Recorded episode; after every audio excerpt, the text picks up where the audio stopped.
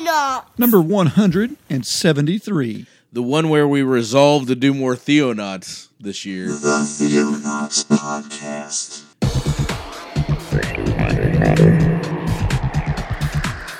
Christian news from around the globe. In the beginning, God created the heaven and the earth.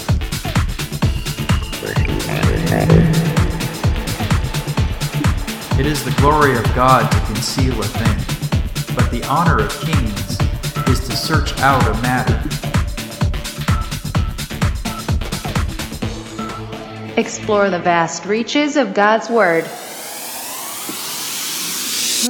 Hello, all you Theo Knotheads. I'm David Gaddy, I'm Jeremiah Orr. and together we are The, Theo. The Theonauts. Man, that was terrible, dude. I, I I tell you, I hit the button. Yeah, yeah, sure. I think it's I think it's uh mispractice. Like you you you're so out of practice. You Yeah, it's, it's not working. can't anymore. find the right button. I don't know what I'm doing. The Theonauts, not not not not. wow. Uh, welcome back. It's a brand new year. It is Happy New Year. Yes. Well, it's actually the eighth already, but it's kind of crazy. Close enough. It's moving fast already again. I know, man. It's like I can't keep up. so, uh, you know, we've had like multiple Christmas episodes before, Right. and this year we have one show in December. Like we did one. One Theonauts all December. That's bad. That's bad. So- well, we've kind of been averaging that too. That's it's not good. Yeah, Oh well. we'll get back into the swing of things. Hopefully, we get a lot of feedback. A lot of people are like, "Hey, Yeah, where are you post at? some more stuff?" And Suggestions, good suggestions. yeah, really good ones. And so uh, we'll get there. It's just uh, getting back in the swing of things. That's how it happens. So Yeah. and December. I mean, that's the busiest time. It's the most wonderful time of the year, but it's the busiest time of the year. And so, you know, especially doing the pastoral stuff. and- Yeah.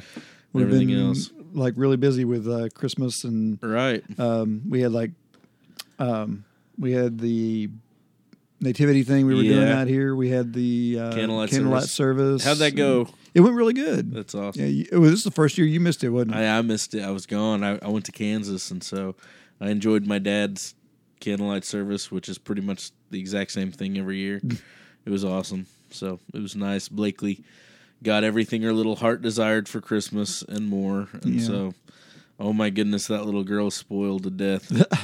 she has so many meemaws and papas and whatever. It's, Mhm. it's just crazy. Nana Page like- and My grandkids are the same way. They've got grandparents on each side, great grandparents, yeah. and so they're just inundated, Right. With with, uh, with grands. It's nuts, and so she got a puppy, and that's Yes. been, that's been fun for Daddy. Yeah, Yeah, waking up every morning at four o'clock to take this puppy out, make it pee, and then it it likes to nibble on me at like two in the morning, and that's great. But if I put it down, it cries all night, and so it's like a half Chihuahua, half uh, what is it?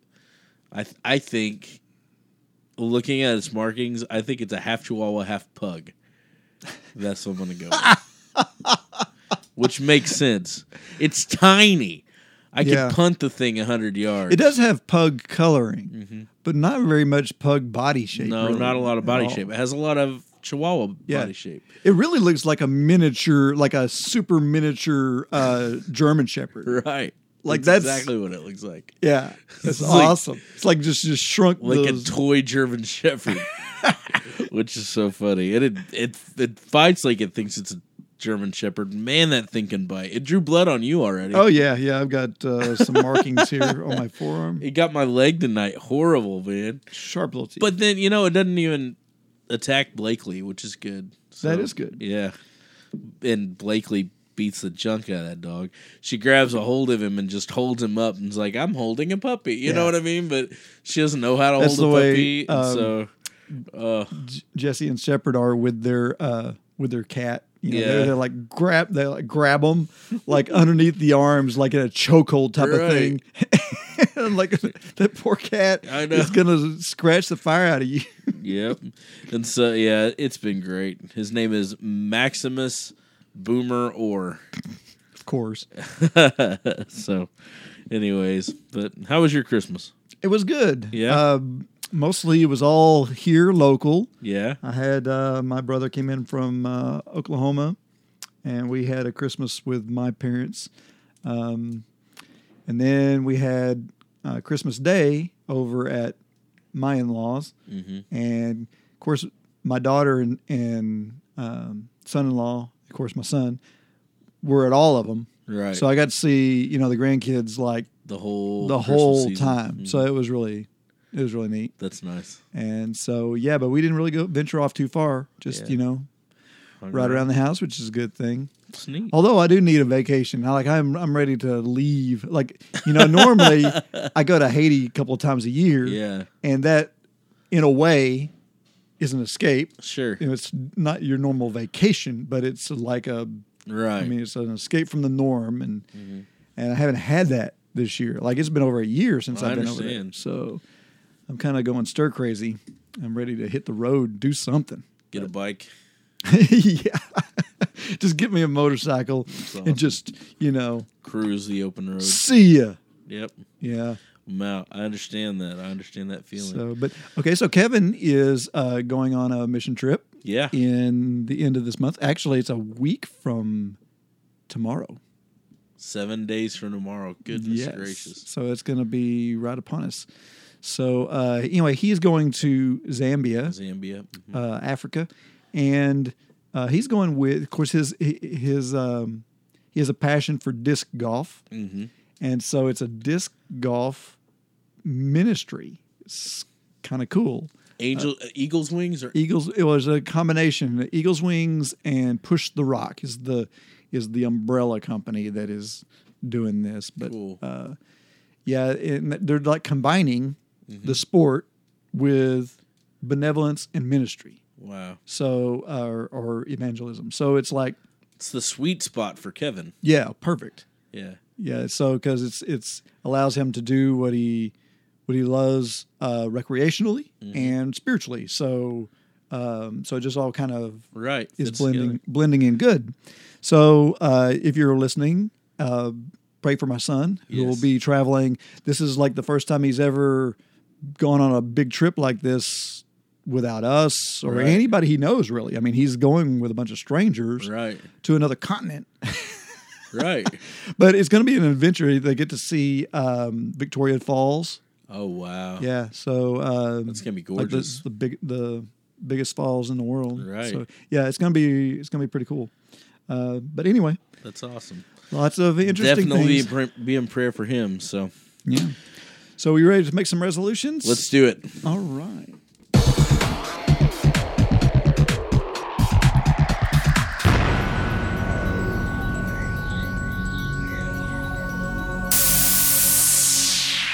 So it is the new year. Did you make any resolutions this year, David? Not really. I mean, I'm I make some, I guess, in my own mind, in my own like, nothing that I just Sat down and wrote. I used this year. yeah. I will. You know, I used to do that. I used to do that type of thing, really? and and then I, I kind of got well. It was like like most people, you fall out of it like right off the bat. Right. Like you, just, like it doesn't take long at all, and um and so I kind of saw it as a kind of a fruitless Venture. endeavor, you know. but um, maybe if I did it in a little different mindset, because I used to do it as like a personal resolution. Right. Maybe if I did it like an oath to God, Uh huh. it would be different for me. You and your oaths to yeah, God. because I, I that actually works really well for me. Whenever I if I make a promise to God, I feel like super condemned if I if I venture away from it. I don't know. I can't. So funny. I can't really because we were just talking before the show about how legalism. I have come from legalism and I've come from non-assurance, Yeah. and now I'm like super assured right. and like I never really feel like oh I've gone too far I've lost my salvation or you know uh, I must not really be a Christian and like those thoughts never hit my mind anymore Right. but still I feel very convicted I guess is a better word I feel very convicted if I make a promise to God and then Don't hold Step away it. from that. Yeah. So I have to do those things in bite-sized chunks. I can't be like rest of my life. I will. you know, I can't do that Wow. because I would kill myself Yeah. with it. But but if I if I say okay, the next month, next week, next uh, the next uh, three months or whatever, I'm gonna Do this. I'm not going to do this. I'm going to do that, and you know, whatever. Then um, I, I I I tend to have a a good uh, success Sure. rate, Well, that's cool. which actually makes it a little tug of war Yeah. because then you're like, should I actually make this oath or not? That's hilarious. So yeah, for me it's it's the same thing and I I do I tend to make New Year's resolutions or just, you know, this time of year always makes you think, okay, it's you know, it's kind of like fresh new. Mm-hmm. What if there's anything I could change? What, you know, what would I what would I change about myself or Right. and usually but I am terrible at any any kind of keeping of a resolution. So I just I kind of fallen away from even saying that. Right. But uh And I guess that's kind of where I am. yeah, Too. whenever I was whenever I was younger, especially in my early to late 20s, I I made tons of resolutions every year. I told uh, I was preaching on this sermon and I gave the story of making a resolution and and telling uh, one of my buddies and we were over at his house, Christina and I, and uh and we're like, well, let's go to the gym right now. We're going to start this. And so we took off towards the gym and passed an A and W root beer on the way. and I looked at him and he looked at me and we let we said screw it. And we turned around and we went back to the A and W root beer. This is a true story. Got A and W uh, Couldn't even make root beer it floats. down we the didn't road. even make it to the to the place. and I blew my New Year's resolution right there of going to the gym and, and dieting every day. And so we got back, and Christina uh, could immediately tell that I I blew my resolution. No sweating or you know what I mean. It was Right. just you know. It was, and I'm like, yeah, I'm terrible. But that's that's been my track record the entire way through. And so I don't know about um, the listeners out there, but I think that that's true for the majority of people who make New Year's resolutions, unless they just finally are ready to go. All right, this is this has to change, so this Yeah. is what I'm going to make. You know what I mean? Well, you know, I used to like um, I used to work out a lot, like, Right. and and I used to work in like Dallas every single day, and so it was really easy for me to go to Bally's before I went to work, and then I would shower there after. I mean, so I just did that. That was just a morning ritual. Sure. Like I was always at the club, then I'd I'd do my workout, take my shower, go to work. That was just every day, and um, so I always hated this time of year because All these people. the club would all all of a sudden explode with people. Like Right. it would just be full of people, and you couldn't get on a machine, and you couldn't do this and the other. and it was just like ah, but you only had to wait. You only had to wait it out a couple of weeks, right. and then it just went whoop. It was a big hockey stick, you know, type of uh, chart. Like it would just like whoop, drop off like like crazy. That's nuts, man. So yeah, it's pretty it's pretty common, especially you know everyone. That's kind of what everyone makes the resolutions about too. Sure. getting in shape, Getting in shape. I'm gonna get in shape. I'm gonna lose some weight, you or whatever. you know money it's one of the two things Mm-hmm. i'm gonna get in shape or i'm gonna you know save money and we don't make a lot of resolutions about relationships except for if you're a single woman and you want to get married this is the year you know I'm gonna find a man this year. this is it This is gonna be this my, is my year. Last chance oh my goodness. You can do this. dear diary resolved. To get a man. So uh anyways this line of thinking led me uh down well originally so uh, two weeks ago i found out i was supposed to preach on sunday. So this is one of those recycled sermons by the way. Yeah. but uh um, i found out i was supposed to preach and i texted on band kind of jokingly but kind of serious the the the title of my sermon is New Year, same old crap. Like, right, right. like when's it gonna change? and so, uh, but then uh, I, I had a conversation with Christina that made me think of um, Jonathan Edwards. So we were talking about why all our resolutions fail, and she's been listening to this Christian podcast, and she talked about uh, this guy who was on there. Basically, he's talking about how nothing in his life changed until he made a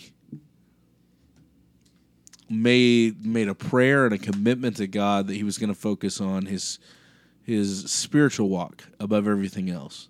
And when he did that, his entire life changed. Uh, in fact, this is Jimmy Needham we're talking about, by the way. And in fact, he lost forty pounds and he didn't even try. Like he wasn't even hmm. focused on that. Right. But it was part of just this.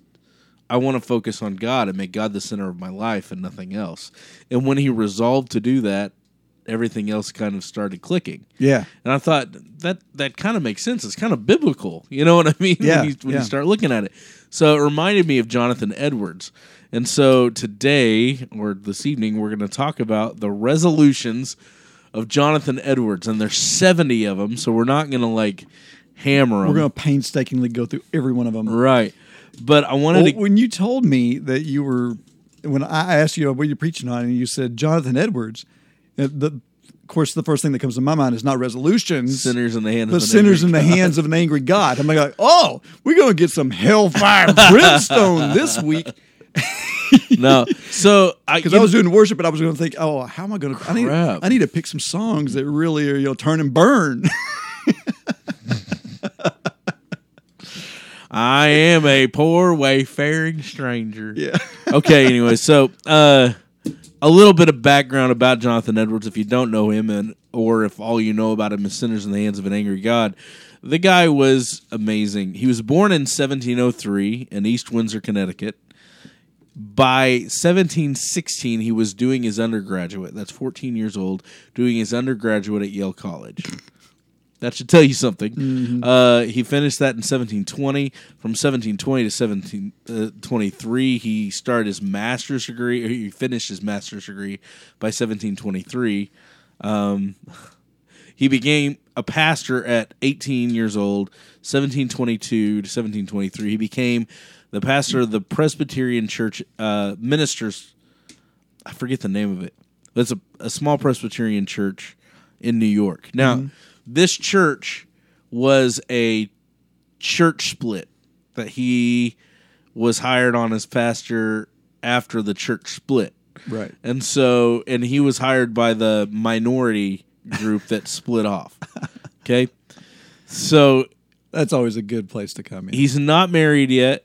He's uh, he, he just finished his master's in Yale, and he's 18, and he starts pastoring. I can't imagine.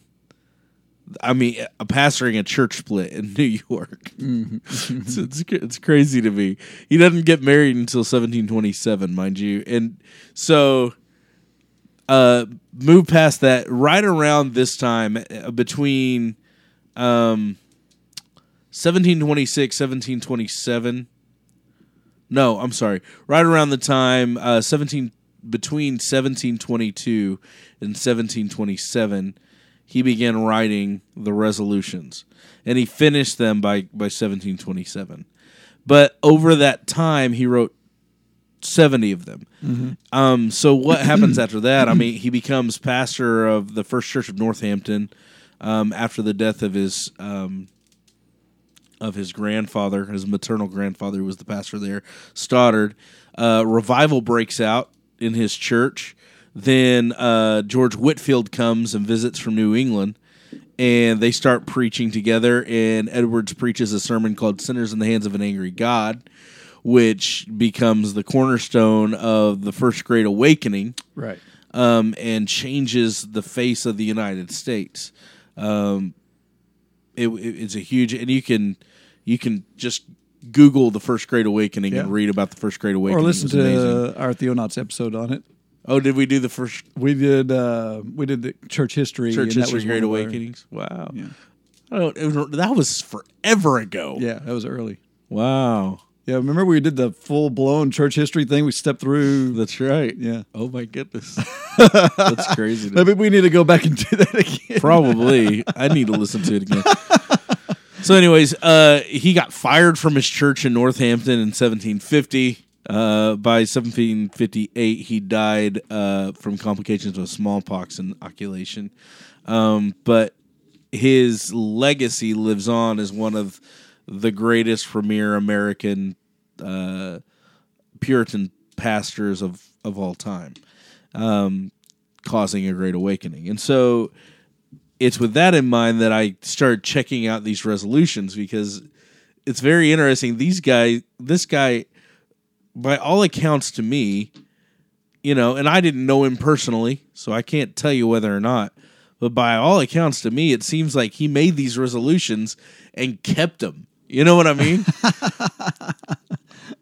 Which is a what's a big deal to me. So uh, Yeah. it's pretty awesome. My computer just froze. So why don't you read the introduction right before? Yeah. so he said, uh, being sensible that I am unable to do anything without God's help, I do humbly entreat him by his grace to enable me to keep these resolutions so far as they are agreeable to his will of Christ's sake. for Christ's sake. That's right. So this is a big thing. Uh, this is a recurring theme Right. by the way, throughout all the resolutions, is is doing things unto the will of God for Christ's sake. Right, and that was a that was a big deal for him. Um, so at the onset, he makes a statement. And it's funny that he he makes resolutions, which are basically, "I am going to do this," but beforehand he says, "I can't do anything." Yeah, You notice that, and so that was a that was something big that that hit me was that he was first and foremost acknowledging that there's nothing that he can do without God doing it for him, right. right? And so It's kind of uh, the flip side of the whole uh, the whole scripture. I can do all things through Christ. it's the it's the flip of that. Right. right. Like I can't do anything without Him. Exactly, and that's that's really what Jonathan Edwards viewed himself uh, as being. Now, this guy, if you want to talk about spiritually disciplined, the story goes that if you walked into his office, there would be holes uh, in the carpet besides a cer- beside a certain chair, and that was his praying chair. Right? He spent so much time on his knees in prayer that he wore, wore holes in the holes carpet. in the carpet. Yeah. The, uh, there were stories that he he wore holes in his his pants, and that, that his wife had trouble keeping up with uh, Patching patching his pants because and so that's what kind of spiritually disciplined guy this is and for him to say i can't do any of it without god is a, is a big thing. And Well, and that's part of the reason why he can acknowledge that. right. You know, you spend a little time in prayer, you realize. you start finding things out about yourself. right. Amen. So uh all right. So you picked out 15 and why don't we Or so, yeah. why don't we go through the ones you picked out? How about that? You want to do that? All right. and then i'll i'll talk a cou- about a couple that just Okay, well, I That left punched out the me. first few because I figured you would hammer on yeah them. i'll hammer on those that's where i was gonna go Okay, so, uh, do you want to do those first or do you want to come back to them? Sure, I'll do those first, and then we can do the fifteen. How about that? Okay, that'll work. All right. We have this totally planned out, as you can tell. Yes. that's how we roll. Which is the way we like it. exactly. So, um, the very first resolution uh, that he writes is is a tone setter for the the entirety of this document. Uh, and you can again, you can go online and you can find it in modern language, or you can find it in the original language. We're going to use the modern language because uh, we're not fancy KJVers, and if you want to do fancy Hey, KJV I language, wanted to, but Jeremiah was like, no. yeah, well. Anyways, why is my computer keep freezing up? All right, well, I'll just read it. Here we go. Resolved.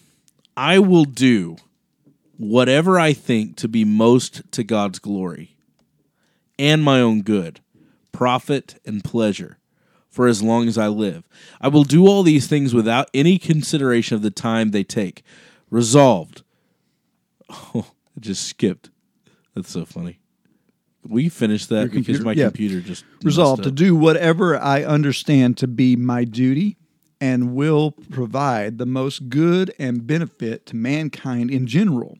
Resolved to do this, whatever difficulties I encounter, and no matter how many I experience or how severe they may be. Okay. It's kind of an all encompassing first resolve. Yeah, that first resolve covers the rest of it. in, in my opinion. Yeah. The first thing he uh, I, I note about this is he says, I will do whatever I think to be most to God's glory and my own good. Now, you could read that two different ways. Mm-hmm. You could read that God's glory is over here, and my own good's over here, and I'm going to try to do and please both Yeah. of these things. Or Or you can read it the way he meant it, which is, I will do whatever I think to be most to God's glory because that is to my own good right. he viewed his own good, his own profit, and his own pleasure to be Through the lens of synonymous or through the lens Yeah. of God's glory. So, in other words, he wanted to live his life in a way that God's glory was of the utmost importance to him beyond anything else. And you can tell that because in the next statements, do whatever I understand to be my duty, and it will provide the most good and benefit for mankind and glory. Uh, general, that's focusing on God's glory. Do this whatever difficulties I encounter. So how can your own good be with difficulties, right? That doesn't mm-hmm. make sense.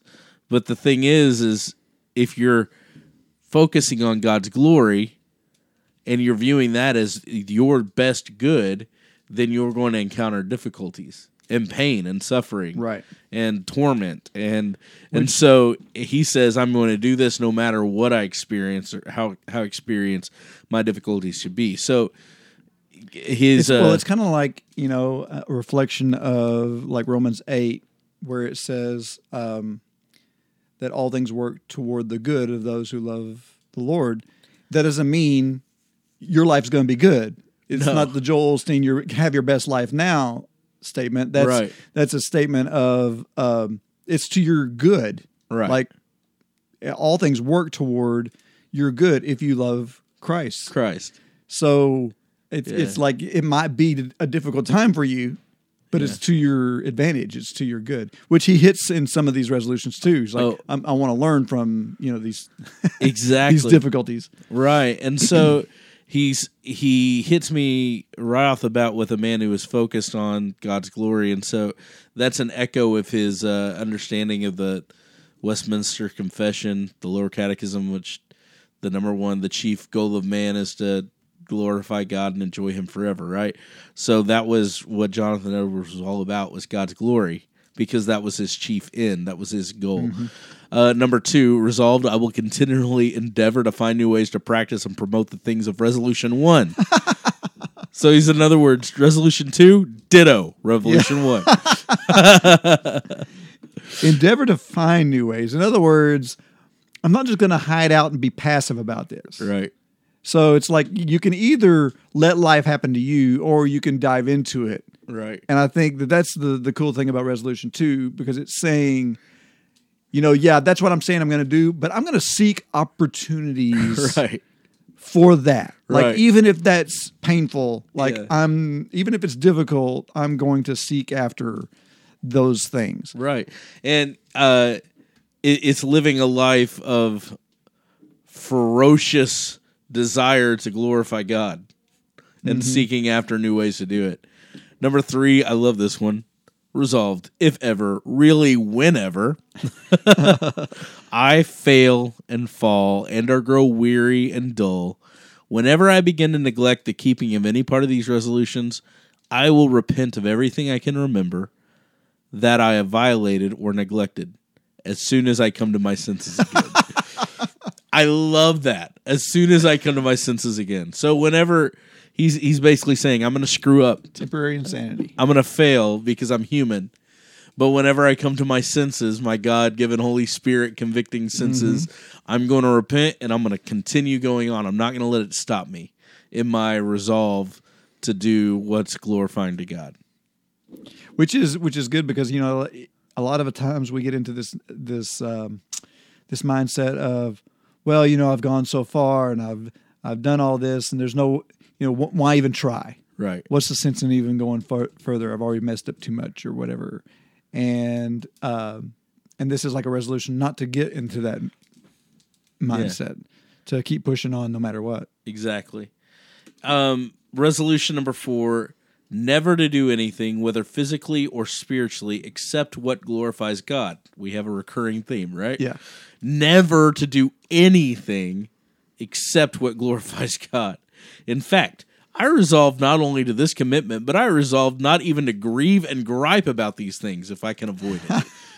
in other words, oh, I guess I have to glorify God in this manner, so I better not, you know, uh, and grieve and gripe. But his Right. resolve is to not even complain about doing what God has called him to do. So you preached on this on Sunday, yes. and then we had a um, a meal afterward, and we're sitting in there, and I'm sitting next to this older gentleman in our congregation, and we're having uh we're having our food there, and I went and got dessert, and this dessert was like it looked so good, Yeah. like it was Reese's uh, cake, like like Reese's peanut butter cake, Oh, and I was like, oh yes.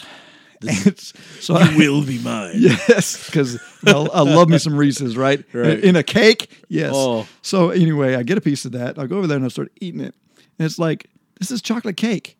Like I'm not even really tasting any any peanut butter. And so I'm sitting there, and I was like, you know, this this is just a marketing thing. Like there's no even there's no good Reese's in this. There's a few Reese's pieces on the top of it. And the old guy looked at me and he was like, "Were you not listening about grieving and about not gr- resolving not to grieve and gripe?" and I was like, Back. "Oh, yes." That's so funny. But I Eat don't- your cake to the glory of Yes, God. I don't. Shut up. I don't think Reese's was to the glory of God. So maybe I'm allowed. Maybe I'm allowed there. Uh, maybe I, don't shouldn't have even been eating it. Probably not. It's a- if you can avoid it. Uh, all right. So number five. That's a great story, by the way. I'm glad you told me that. Now, number five. Never to lose one moment of time, but to seize the time to use it in the most profitable way I possibly can. Wow. which again echoes back to number one, which is to glorify God, um, because that's the most profitable use of your time, right?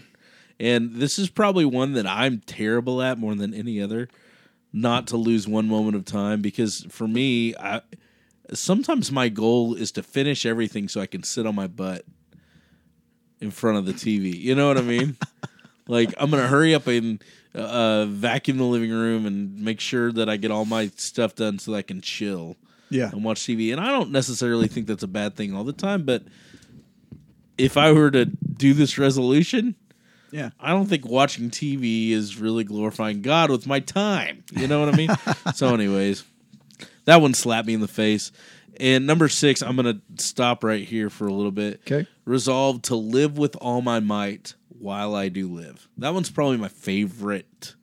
Besides, It's short. It's simple. It's to the point. it is resolved to live with all my might while I do live. For Jonathan Edwards, again, he viewed doing what he was created to do, which is to glorify God, living with all his might.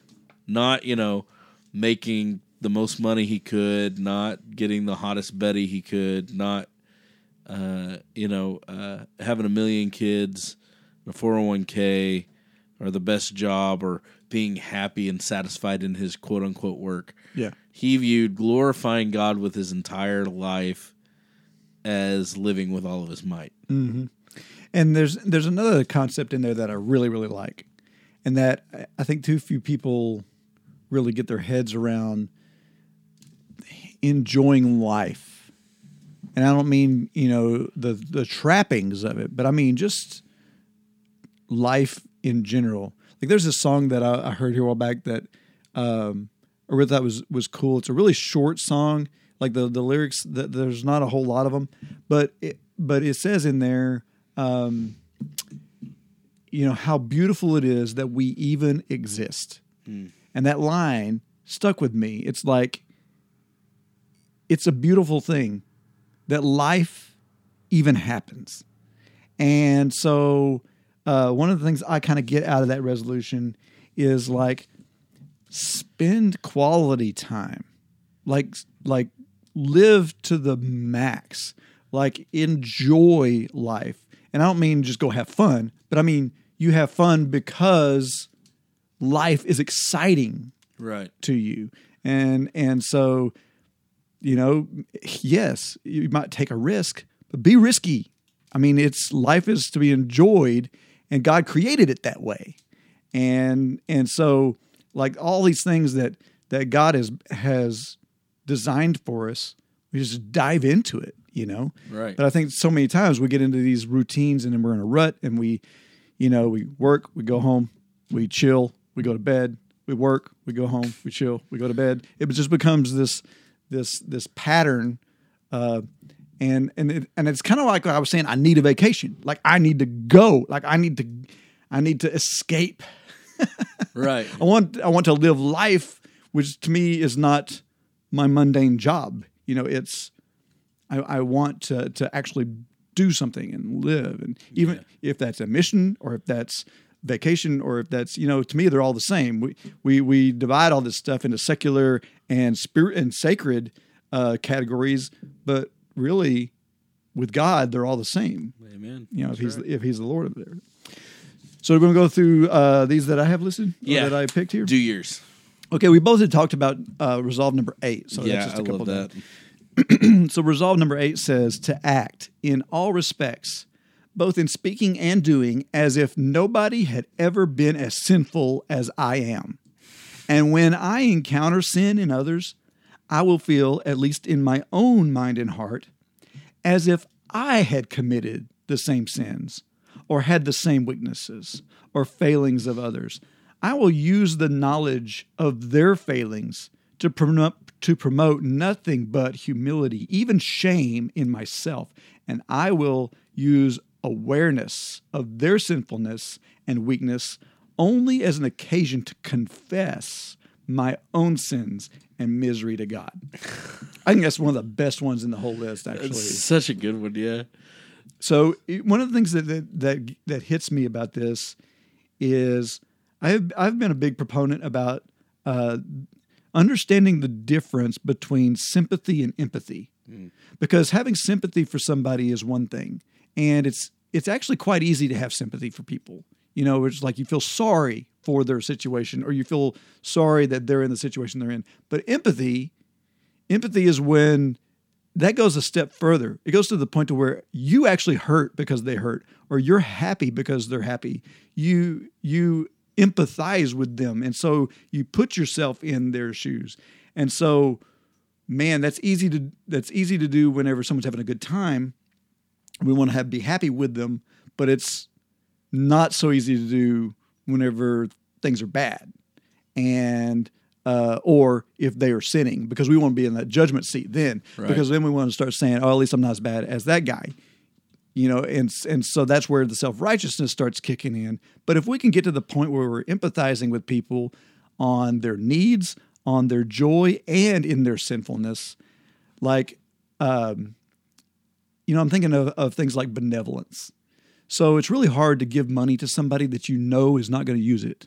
Like if, like if some for the right reasons, right? Right, yeah. Because we have this moral standard that we're imposing on our gift. Yeah. Like we're, we're like, okay, uh, I know you're a bum, but if I just give you twenty dollars, you're going to go buy more alcohol with it.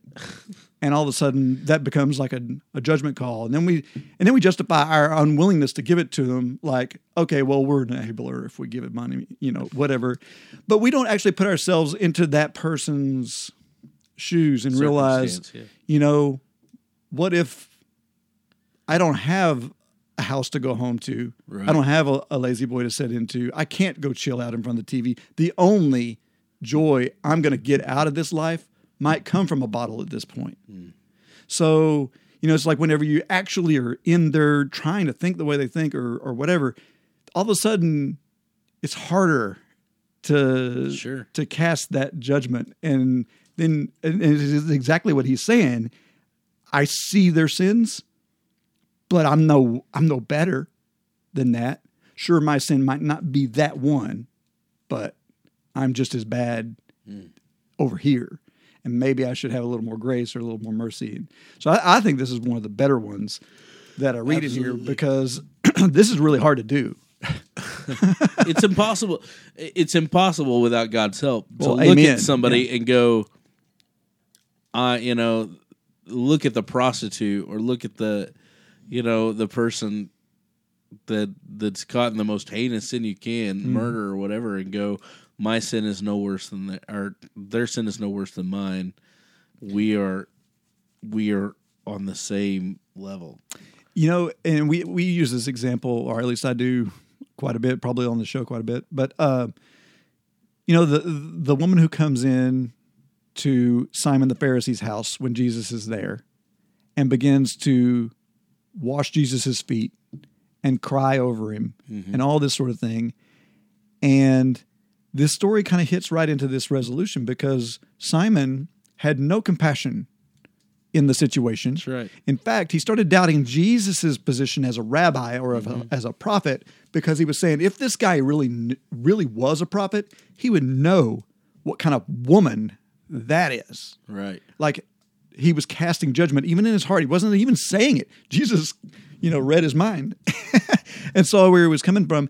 But the argument that Jesus makes, he says, like, "What have you done for me since you've been you've been here? You've been a, a courteous Yeah. host, but you haven't actually washed my feet or or done anything that she's doing. And why?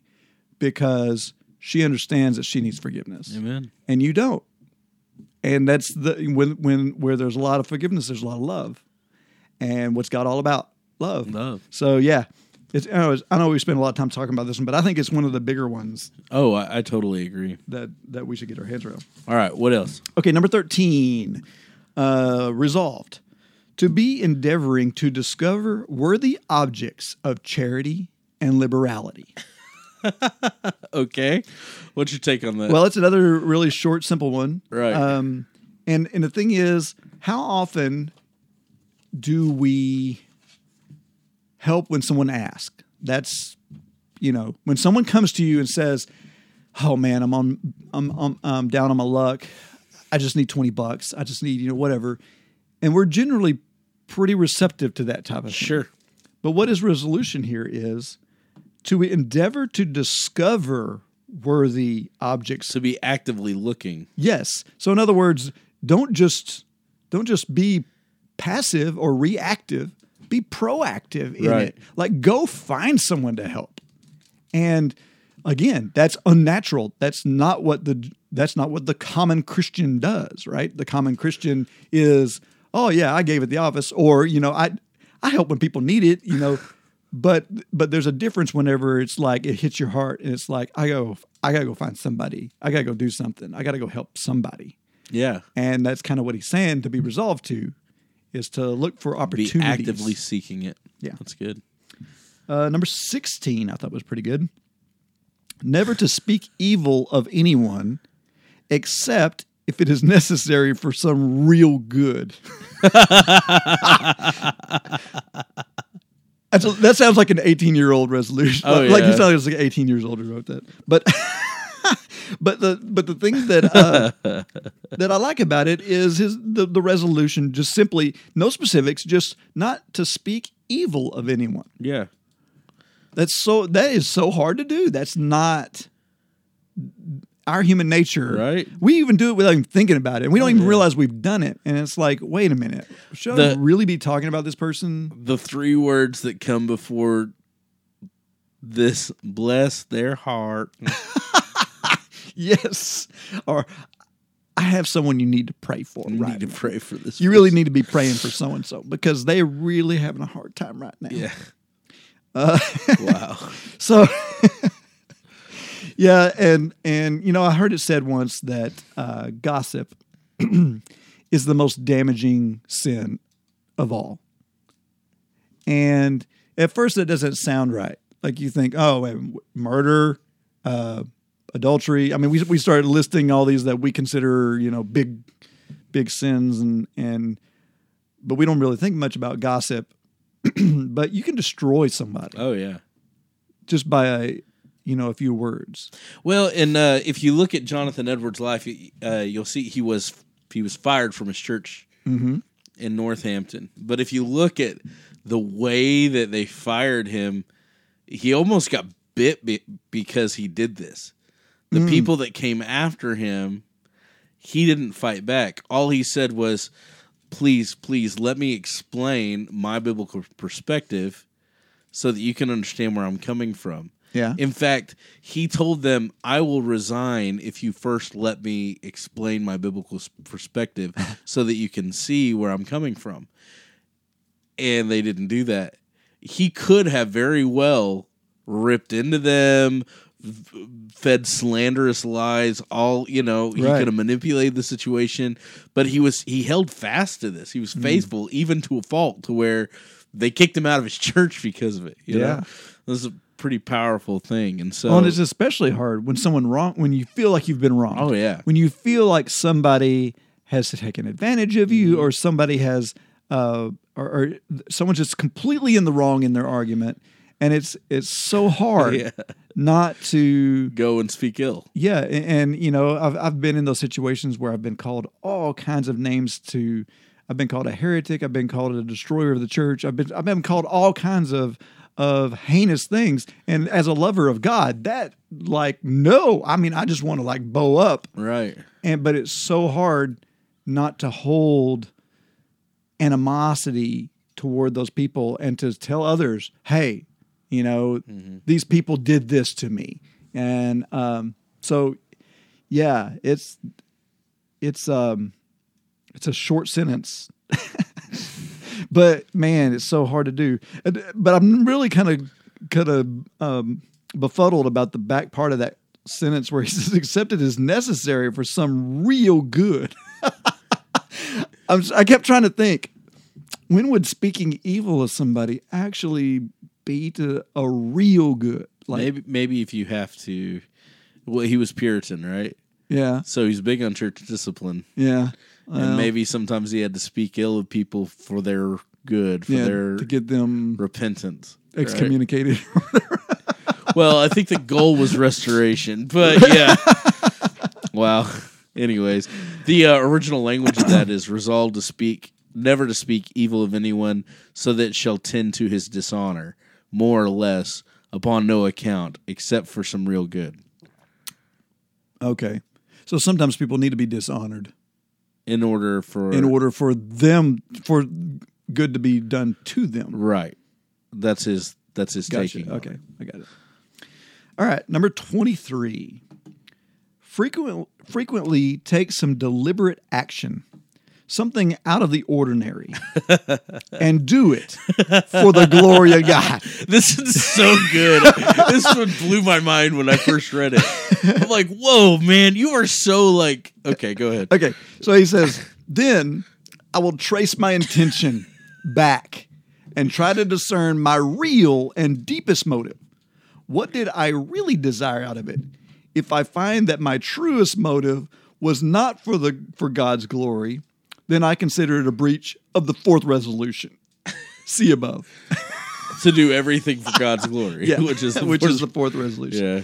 So, um, so really, the difference between this and the fourth resolution was that you take some deliberate action and that you do something out of the ordinary. Which is some of these have really that's what they've kind of been about, Right. You know, um, because it's not ordinary. He's talking about being active and not passive. Though again, But then and in, your intentions, that's what he's. he's talking about his intention. He's he's like, I'm gonna double and triple check myself to make sure I'm doing everything for God's glory.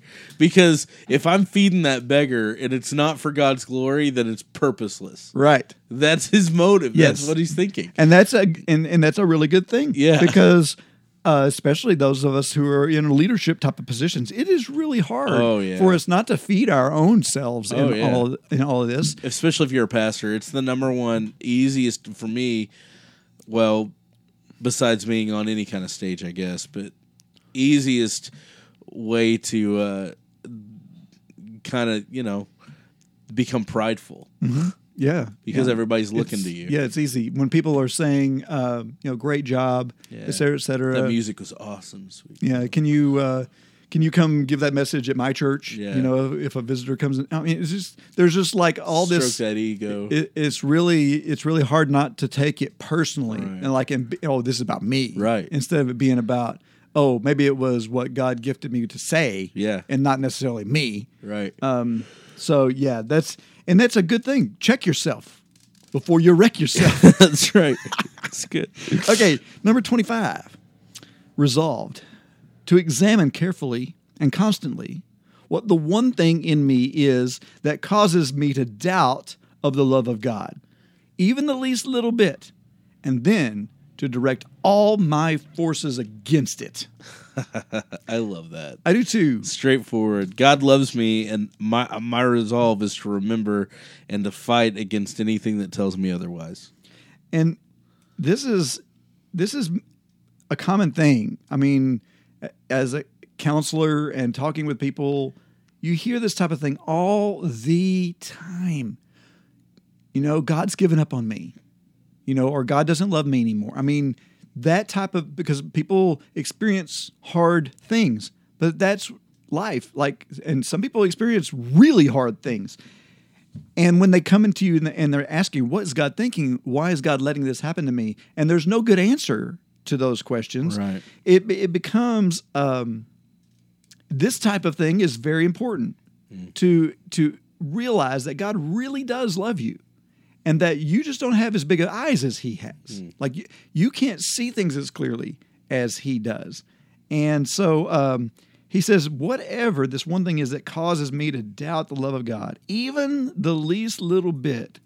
I love the the strength in the language here to direct all my forces against it. Yeah. Like you have to call the army out in your soul. You have to like rally. Right. And it's just like the very next one to oust anything that I find that diminishes the assurance of God's love and grace. Yes. Like, I'm going to get rid of anything that doesn't assure me of God's love and grace. And that's another really big one, by the way. I think Yeah. Like, it, that's a highlight uh, in this list to me. Is that number twenty six? Yeah. which you just mentioned to oust away anything I find that diminishes my assurance of God's love and grace. And um, man, that is so important. Yeah, so Jonathan Edwards again was was a Puritan, and he was. You got to understand, they took literal a lot of a lot of law. They they actually view things a little bit different than I view them as far as the law Law-keeping. law keeping goes. But he saw a sign of God's love and grace as keeping the law, mm-hmm. right? But he also understood he was he was grace alone Right. and he believed in faith alone. And so for him, he had to constantly remind himself, even when I screw up and blow it, I am under God's grace and love. Period. And you'll see it throughout this as a, as a reminder. Now he's 18, 19 years old and hard on himself.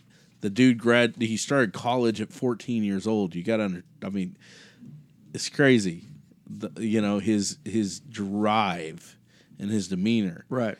Um, I had I had a young kid that I uh, started ministry. Well, started teaching whenever he was in eighth grade, all the way through, and um, he reminds me a lot of this Jonathan Edwards guy, and he has a great passion and drive, but I think he can get extremely too hard on himself Yeah. when whenever he screws up or does anything wrong. And so, you know, you got to resolve to to assure and make yourself to remind yourself of the assurance of God's love and grace, even when you screw up.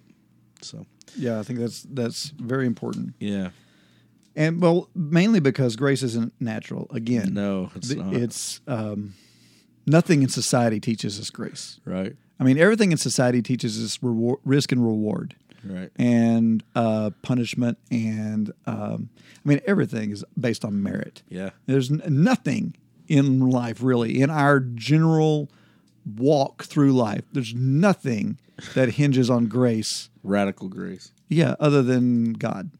Amen. And so it's really hard for us to not think in terms of religion because Right.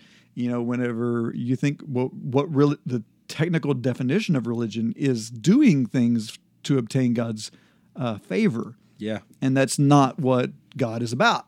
exactly. so, okay, I'm going to jump all the way down to number 49. Okay, Resolved that neglect never shall be if I can help it. Again, I really like these short ones yeah, because they're powerful, even Yeah. the, even though they're they're short. But neglect is again This is I love these that are about being active in your in your walk and not being passive. It's really easy to neglect things. And sometimes you don't realize you're neglecting things.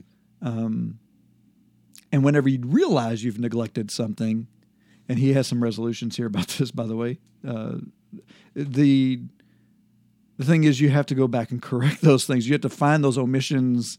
You know, if you're if you're if you're going to be adamant about uh, this type of resolution, not to neglect it. If not to neglect, if I can help it. Um, man, that's really hard. Wow. Number 52. He says, I frequently hear persons in old age say how they would live if they were to live their lives over again. So, resolve that I will live just as I can imagine I shall wish I had done, supposing I live to old age. so, um, Th- that sounds a lot like an earlier one where he says, "Resolve to live in such a way that I shall,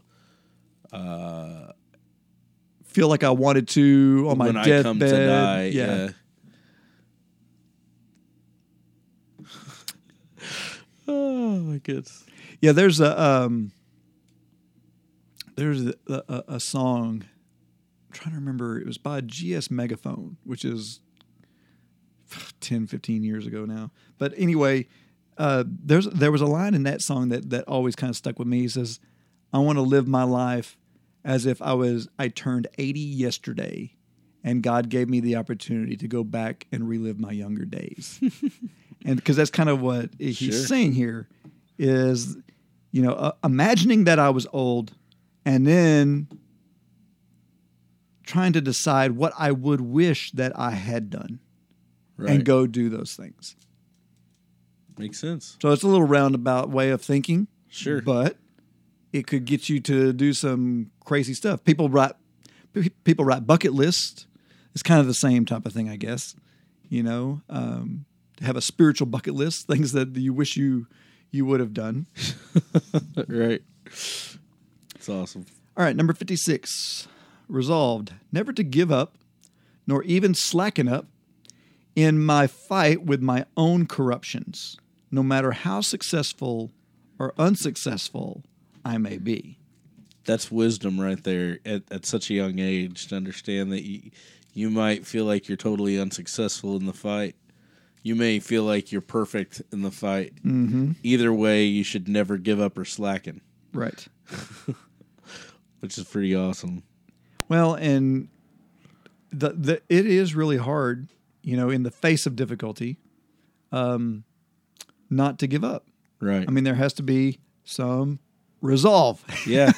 like that's and and I guess to the point that he even wrote these 70 resolutions tells you that this is his mindset. you Right. know, not to give up, not to slack off, but in order but instead to fight my own corruptions. So first off, you have to acknowledge what your corruptions are. You have to acknowledge what it is that you are short in, like what is your weaknesses and where do you where do you fall short Right. um, if you're not even acknowledging those things, you can, certainly can't um, you can't fight them.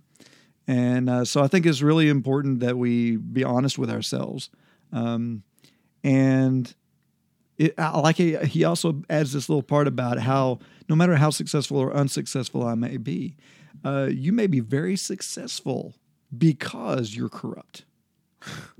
Amen.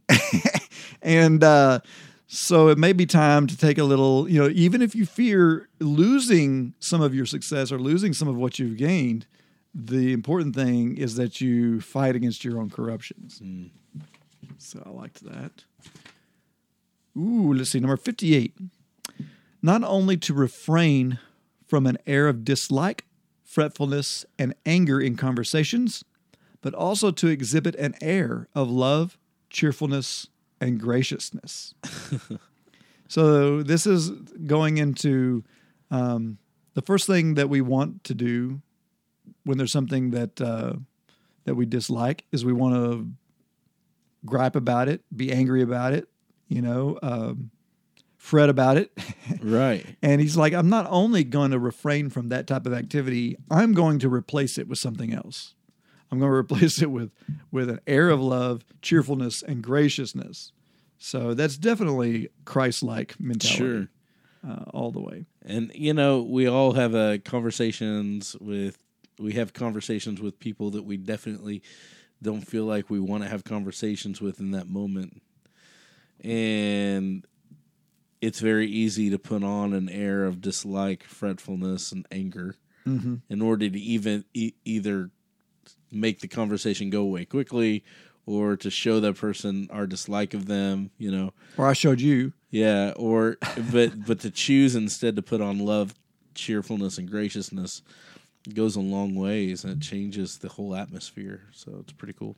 And to be honest, love, cheerfulness, and graciousness are much more powerful mm-hmm. than dislike, fretfulness, and anger. That's right. And sometimes those things are seen as weaknesses. Hmm. And that makes it sometimes even really hard because whenever the things that you that you're choosing to do some are hard to do. It's hard to be loving and cheerful and gracious whenever you're up up against something that you dislike or that you Right. find that makes you angry. And so um, some people may see it as weakness for you to be passive in those situations or to be loving, be, you know, gracious in those situations. But it's really a strength and not a weakness. Sure. And when people don't see it that way, it makes it really hard, you know. Uh, the next one kind of rolls right into this same line of thinking. You can tell that he was in lines of thought as he Yeah. as he As numbered he these. progressed. Uh, so number 59 says, whenever I am most conscious conscious of feelings of ill nature, bad attitude, and or anger, I will strive then the most to feel and act good nat- uh, natu- naturally, naturedly. Sorry. At at such time, at such times, I know I may feel that to exhibit good nature might seem in some respects to be to my own immediate disadvantage, but I will nevertheless act in a way that is gracious, realizing that to do otherwise would be imprudent at other times, i.e., times when I am not feeling so irked. Wow. It's very detailed. Yeah. Um, He he he was very self aware. yes, he, oh, he's definitely an existentialist. Like, right. like He he, examines every little Yeah. emotion and feeling he has. It's pretty crazy Um, to me. and I think that he that it's it's interesting here. He's almost saying he's going to put on an act, but that act will lead to genuine uh, things. You know what I mean? Because he says, "I will strive then the most to feel and act good naturedly." Mm-hmm. Like even like that's not what I'm feeling, but I'm going to act that way. Right. I'm going to I'm going to force this if I have to. Yeah. and uh, so that's definitely resolve. Um, and oh, this was one of the big ones for me. Number sixty-four. Resolved. Whenever I experience those groanings which cannot be uttered, Romans eight twenty-six, of which the apostle speaks, and those longings that consume our souls, of which the psalmist speaks in Psalm one nineteen twenty, I will embrace them with everything I have within me and I will not be weary of earnestly endeavoring to express my desires, nor of the repetitions so often necessary to express them and benefit from them. So I thought this was really cool um, because he's basically saying whenever I can't, when I'm at my lowest points, whenever I'm at a place where I cannot even utter my requests, or when it, my longing consumes me, I'm going to embrace that need. Like I'm going to embrace that because that means I'm in need of God. Mm. So he says, like, I will embrace those with everything I have within me and not be weary of earnestly endeavoring to express my desires, nor the repetitions so often necessary to express them and benefit from them. So it's like I'm going to I'm going to to be in that moment. Because if you think about what Romans 8:26 says, it says that the Spirit then intercedes on our behalf Right. whenever that in those moments that's where the spirit intercedes in us. Yeah, and if you look at at, Psalm one nineteen twenty, um, it basically says, "I'm in, uh, I'm in desperate need, or I pant after your rules. My soul is consumed with longings for your rules at all time." Yeah. Right. So he sees these as actual positive forces in his life working to bring him closer Yes. to God. yes. And so he's going to chase after these longings and these desperate groanings, uh, and and like run hard after them. And I think he did, man. If you think about his his life, he was so focused on on that, connecting his his his heart and his mind with with God through the Holy Spirit. Well, and you know, David said, um, "You don't want sacrifice." In Psalms fifty-one, he he was like, "You, if you wanted sacrifice, I'd give you sacrifice, but what you want is a broken and contrite heart." And that's what Jonathan Edwards is basically saying. I want in this resolution, I, I want to be in that place where I am in need of God, and I'm embracing that need of Him because that draws me uh, closer in all respects to Him. Man, The next one, resolve number sixty-five. sixty five. I love see Go ahead. Dr. Manton's twenty seventh sermon on Psalm oh. one nineteen. Yeah. it says to exercise myself in all my life long with the greatest openness I am capable of to declare my ways to God and lay open my soul to him, all my sins, temptations, difficulties, sorrows, fears, hopes, desires, and everything in every circumstance. The thing to me is that God knows these things anyway. right. Like he knows your heart. He knows what you are in need of. This goes in so well with the previous resolution. So whenever you are hurting, when you're sinful, whenever you are uh, desiring something, uh, he already knows all that. And the best way to come in close with him is to acknowledge to him, to speak with him, to talk with him, to groan with him, to to say this is where I am. Lay open your soul to him. And it's and it doesn't necessarily have to be because I know I grew up with this thinking, you know, asking forgiveness. And I'm not saying you don't do that. Um, what I'm saying is that's not the only thing that prayer is good for. Like it's not just for asking for petitions and asking for forgiveness. Like it's communication with God. And so, oh, so you know, people always say if you go to a marriage counselor or whatever, communication's the key, right, mm-hmm. to a good marriage, a, a good relationship. Communication's the key. Well, you're in the best relationship ever Amen. with God. So communication is Key. the key. So be open and and honest with him because he knows anyway. So lay it all out there. I just thought this was really really good. Um, I know for me, some of the times I have felt closest to God is just on my commute into Dallas or whatever. You know, I'm driving in the car for an hour or so, and just talking with him and letting him know this is where I'm hurting. This is what I want. This is what I'm feeling. This is, you know, this is where I'm weak. And I don't know what to do. Maybe a little help. Right. You know, that that type of, of communication, it doesn't have to be a formalized, you know, in Christ's name I pray, amen type of thing, as we have come to formalize all our Lord, prayers. we beseech thee. guide, guard, and direct us. Lead us in your paths. You know, I mean, we've got all the, our little Sure. our little prayerisms.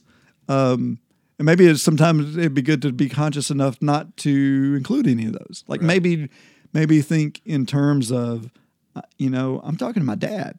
How would I talk to my dad? I beseech thee, oh father. Yeah, uh, does that do you do that with your dad? Or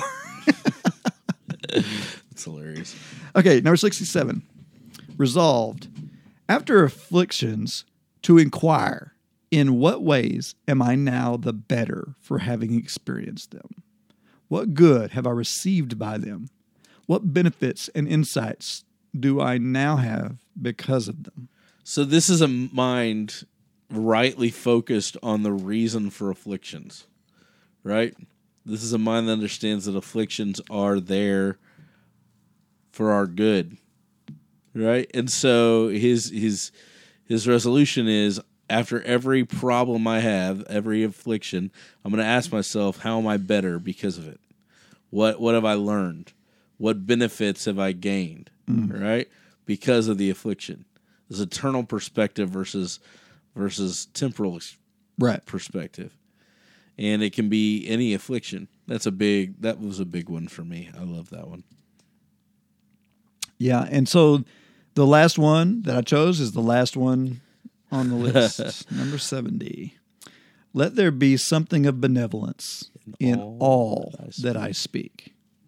And you know, James tells us the tongue is a uh, it's a it, it is a deceitful thing, right? Right. And, and it's it uh, it can do all kinds of destruction, but it can also be a great source of blessing. Amen. And so, uh, in being benevolent in your speech, that can be because it's so easy to say something because you know you're going to get a laugh out of it, or you know that you're going to get some praise because of it, or you're going to sound smart in some way and impress. I mean, Right. there's all these things that we do, even like off the cuff.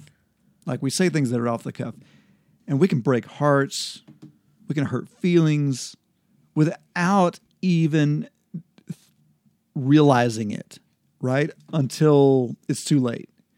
And uh, so there's something to this, uh, you know, think before you speak.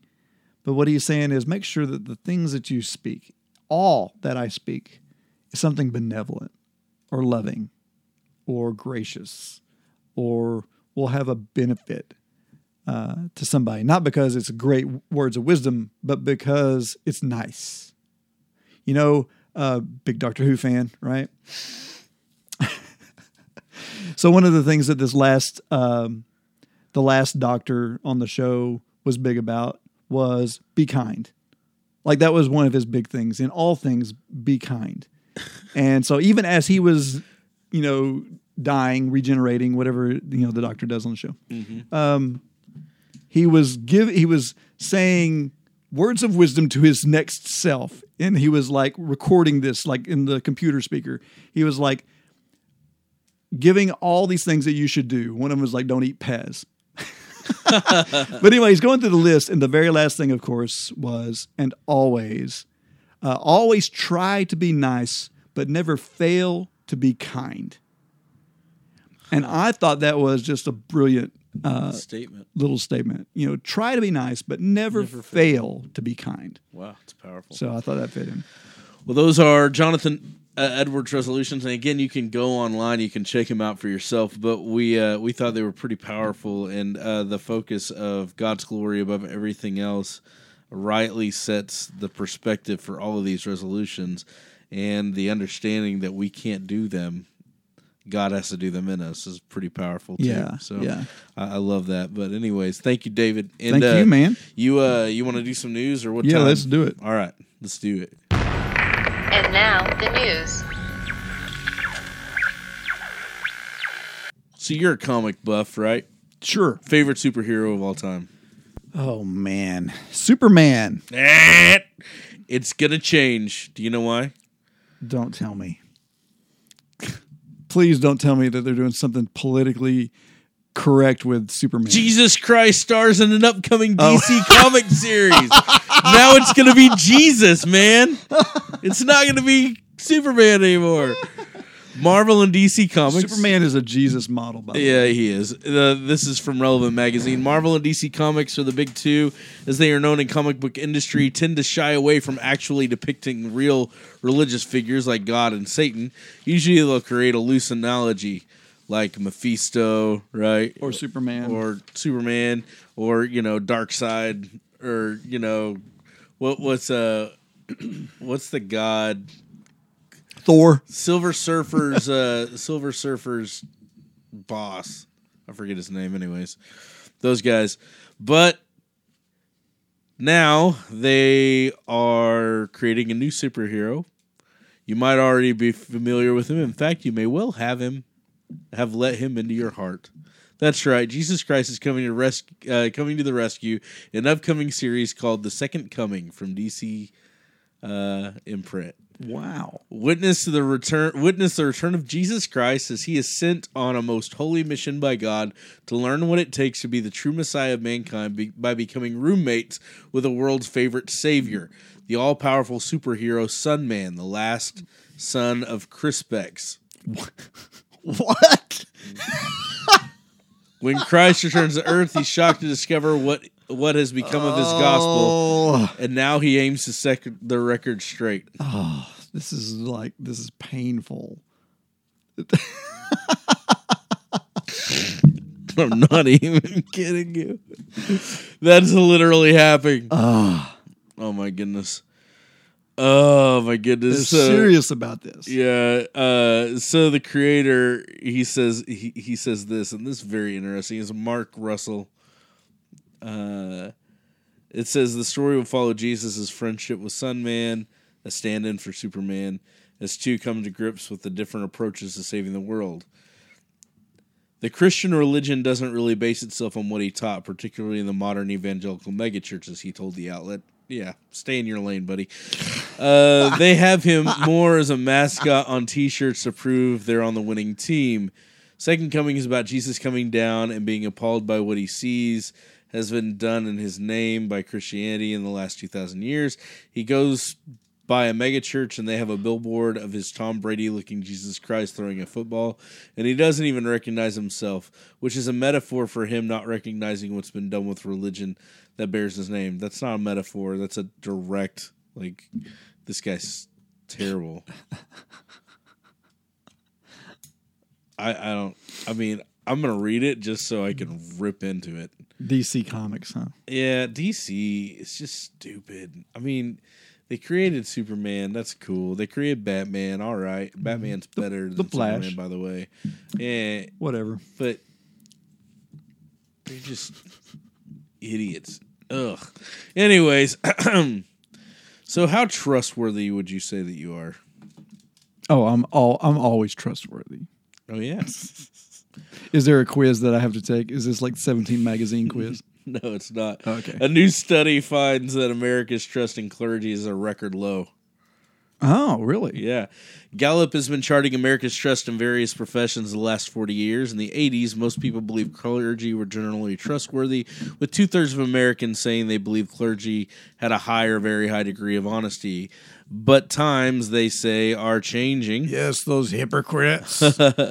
clergy, clergy are now the eighth most trusted profession in Gallup's poll, a record low in a decline that began in 2002 with the first wave of revelations about the Catholic Church's sexual abuse and cover up. Now, just 37% of Americans think clergy are even uh, are trustworthy. Among Americans who self-identify as Christians, just 42 believe 42% believe that clergy have a higher, very high ethical standards. I think that's a positive thing. I do too, actually, because stop putting your trust in people in humans. Yeah. Like, yes, you can like go to someone for counsel and and guidance and maybe some things like that. But the problem is, what we end up doing is we put people in a on a pedestal, Right. and we treat them like and and for one, if they ever sin, if they ever fall short, which they will, um, then all of a sudden it's like, oh, that guy's not a Christian. He's not the he's not the pastor we thought he was. Right. That's nuts. You know, and that's the problem. That that's that's the reason why people don't trust the clergy anymore is because we put them on pedestals and they fail. Yeah. Because we Because put them up to fail. Yeah. that's right. And that's the and, and, problem. and then they hide all of their yeah. sins because it can't, you know, it can't be known. They don't confess up to anybody. Mm-hmm. So yeah, it's just a vicious cycle. So the number one profession of most trusted is uh, medical professionals, with nurses. Eighty-four percent Americans saying nurses uh, have a high ethical standard. Oh, What's funny is the next high school teachers, then cops, then accountants, then funeral directors. I've dealt with more funeral directors than probably most Americans. I can tell you that I don't trust them. Just saying. About as much as I trust lawyers. But anyway. Well, what exactly? No offense, funeral. What directors. exactly do you have to trust a funeral director for? Taking care of your loved one after th- they die. Making a mannequin out of them? I mean, how hard is that? That's the thing. That's the reason I don't trust them. Because they're making mannequins out of. It's a bogus law. This is my libertarian side coming out, but it's a bogus law that says that I have to embalm my loved one, or they have to be in the ground or in a box before such and such a time because it's considered a hazardous Right. material. That's bullcrap. It's something dead, dying. Yeah. it smells that, bad. That all Yep. dates back to the days of the plague. Yeah, Like they still haven't gotten over right. the plague. whatever, dude. Just put, you know, whatever. Stupid. They should give them to me in a box if I want to go bury them on my ground. You know what I mean? Yeah. That's. Uh, but I'm a libertarian. But that's the way that works. Okay. So, all right. So, uh, anyways, I got one more. Uh, in case you hadn't heard, uh, Alabama got spanked last night by They Clemson. did. Clemson came out of nowhere and just bam. Did you hear Coach Dabo Swinney's comments after the championship? No. It's pretty cool. He says, and the, okay, so again, this is a coach winning a national championship, so whatever. They asked him what is what uh, the joy he felt, and he said, "For me, joy comes from focusing on Jesus, others in your, uh, focusing on Jesus and others before yourself. There are so many other coaches that are deserving of a moment like this." Uh, and then later on, they asked him about his uh, what part his faith had to do in his in his life, and he says, uh, "That's the easiest question I've had all day." He says to me, "That's the priority of my life. I made a decision when I was 16 to have a relationship with Christ." And that was a game changer for me. That's because of the foundation. That's become the foundation of my life. So he's on a national stage, and he's Yeah. he's really hammering Christ. Awesome. He says, To me, if there's really hope for the future, there's power in the present to deal with whatever is in your life. That's what my relationship with Christ did for me. It gave me the ability to hope beyond my circumstance. It's the greatest accomplishment I've had at this point to see my three sons know Christ. Hmm. Let there be something of benevolence in all that I speak. Exactly. That's exactly what he said. Very good. I like that. Go Clemson. Proud of y'all. So uh, that's all I got, man. That's all you got. That's it. All right. Well, let's hit the road. All right, let's do it. Get out of here. The Theonauts are part of the Great Commission Transmission Network using new media and social networking to go into all the world and proclaim the good news to everyone. To find out more, go to gctnetwork.com, subscribe to the newsletter, and stay up to date with all of our shows, including Finding Christ in Cinema and the Secret Fire podcasts. Visit our website at theonautspodcast.com for show notes and outlines. Listen to us on iTunes, Stitcher Radio, or your favorite podcast catcher. And be sure to rate us because that helps us reach a larger audience. There are several ways you can contact us and leave us feedback. Send us email to GC or to theonauts at gctnetwork.com or call us on our voicemail line 972-885-7270. Tweet to us on Twitter using at Theonautical. Like us on Facebook using facebook.com slash Theonauts. If you like us and want even more Theonauts, drop us a buck or two at patreon.com slash Theonauts. Your patronage helps us in our expenses like hosting fees and equipment costs. Don't forget to tune in again and explore the vast reaches of God's Word with us. All right, Jeremiah, thanks for being here, brother. Thank you, David. This has been the Theonauts Podcast. Call us with your questions or comments at 972-885-7270. That's 972-885-7270. We'd love to hear from you. You are tuned in to the GCT Network. This is your Great Commission transmission. at GCTNetwork.com. Great Commission transmission. This is your Great Commission transmission. You guys are making me look bad in front of God. What's that? Oh, look, it's Jesus. And he said, Stop it!